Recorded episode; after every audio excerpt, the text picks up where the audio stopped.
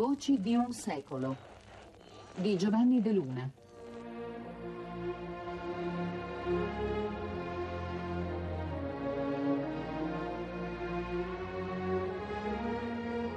Il sogno di un impero.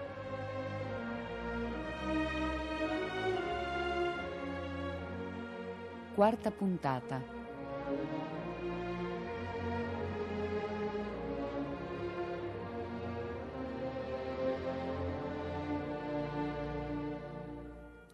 Bentornati all'appuntamento con la memoria e con la storia, con i ricordi e gli eventi che più di 60 anni fa scandirono il corso della guerra di Etiopia. Ieri, attraverso la testimonianza dell'alpino Boella, eravamo rimasti sui contrafforti del passo Warieu e tra le trincee del campo di Axum, con le truppe italiane seriamente impegnate dalla controffensiva nemica. Badoglio, il comandante in capo che fino allora aveva ostentato una certa sufficienza nei confronti delle forze abissine, si vide costretto a chiedere l'invio urgente di rinforzi e soprattutto l'autorizzazione a usare l'arma terribile e disumana dei gas. Con l'iprite e con i vescicanti Badoglio fermò gli uomini di Rassi Miru a Takazé, ma questo lo vedremo meglio in seguito.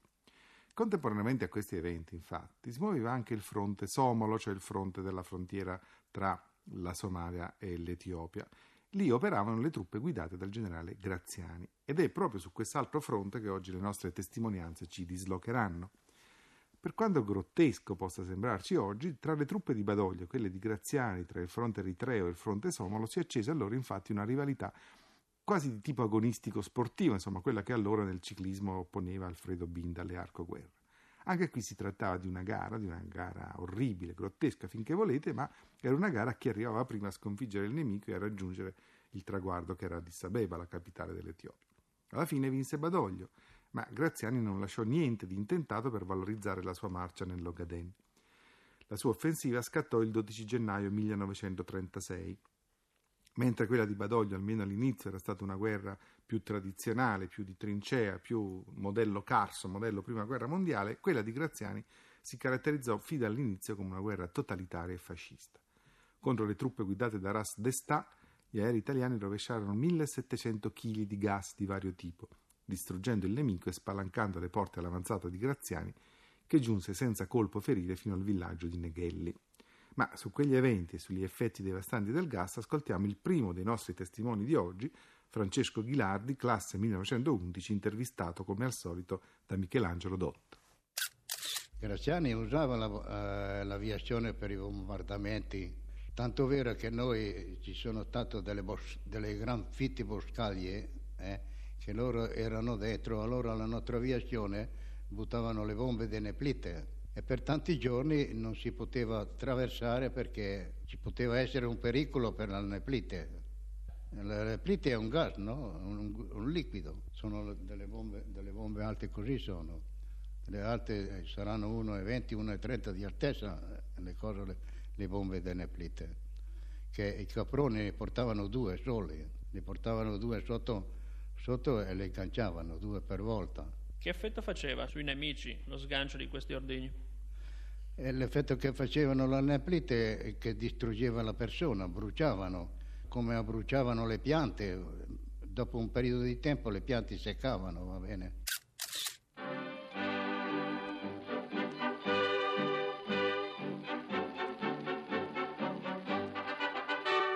Oh Madonnina mia, proteggi tu l'azzurre ali in cielo e sopra il mare, il mondo non ti chiedono di più che il tricolore italico portare.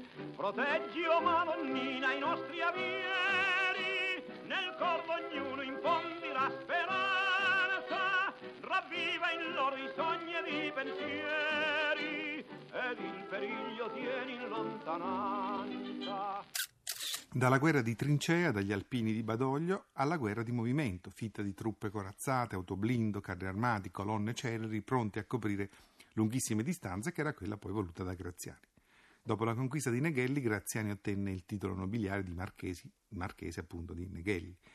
Badoglio, il suo rivale nella prima guerra mondiale, aveva già a sua volta strappato un altro titolo, quello di marchese del Sabotino, e c'è da riflettere su questa corsa dei generali fascisti ai titoli nobiliari che eh, dire, riproducevano in qualche modo l'egemonia di Casa Savoia sull'esercito.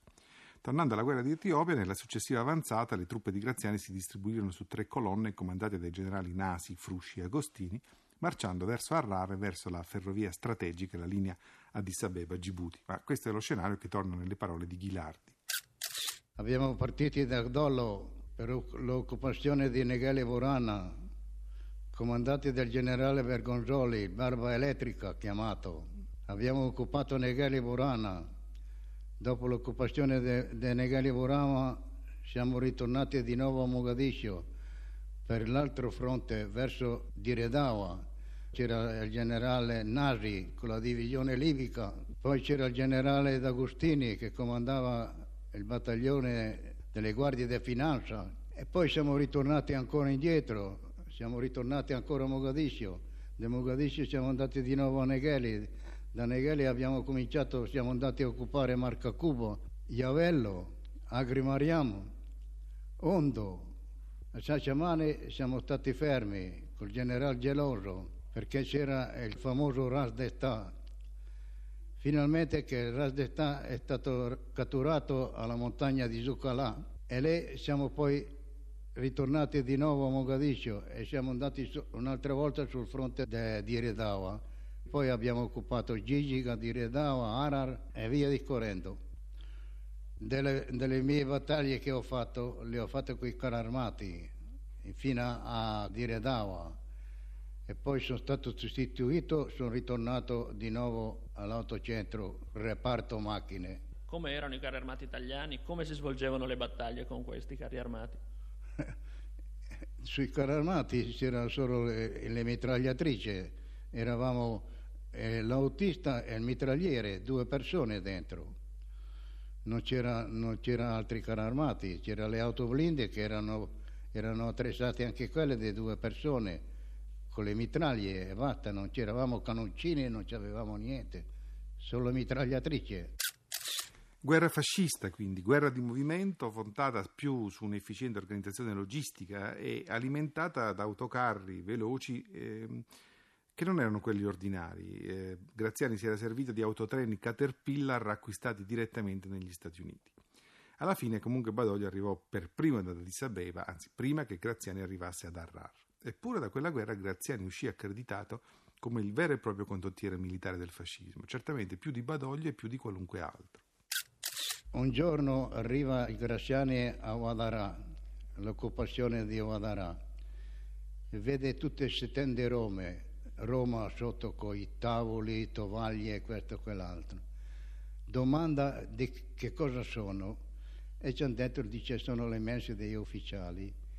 E lui che cosa ha fatto? È entrato dentro e eh, ha tirato via tutto. Poi a mezzogiorno del ferro del cavallo che della sua scorta si è piazzato in mezzo con un tavolino, una galetta, una scatoletta e una bottiglia di acqua minerale. Quello era stato il suo pranzo. E poi al dopo pranzo ha fatto la riunione e ha detto a tutti gli ufficiali, dice voi altri, dice io non ho bisogno di nessuno, io ho bisogno dei militari, dice perché voi altri aspettate solo il giorno 27, dice per andare a prendere la paga.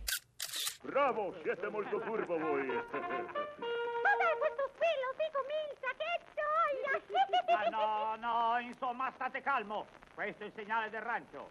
Ah, va bene, ma quando sarà cominciata la battaglia non avrò più bisogno del rancio. Me la vedrò da solo con quei cioccolatini.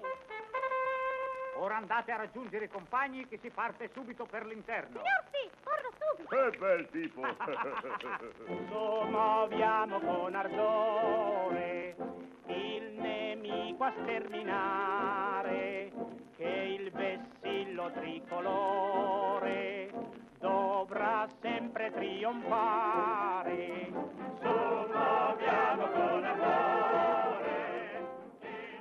Come ultima testimonianza della puntata di oggi vi proponiamo ora quella di Antonio Zamparini, autista e camionista, proprio uno di quelli che guidava quei camion Caterpillar.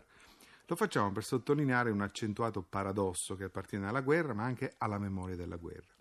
L'immagine ricorrente della guerra moderna è quella di un unico rogo incandescente in cui bruciano uomini, armi, soldati, civili. è che in realtà in guerra i momenti di pausa sono enormemente superiori a quelli del combattimento.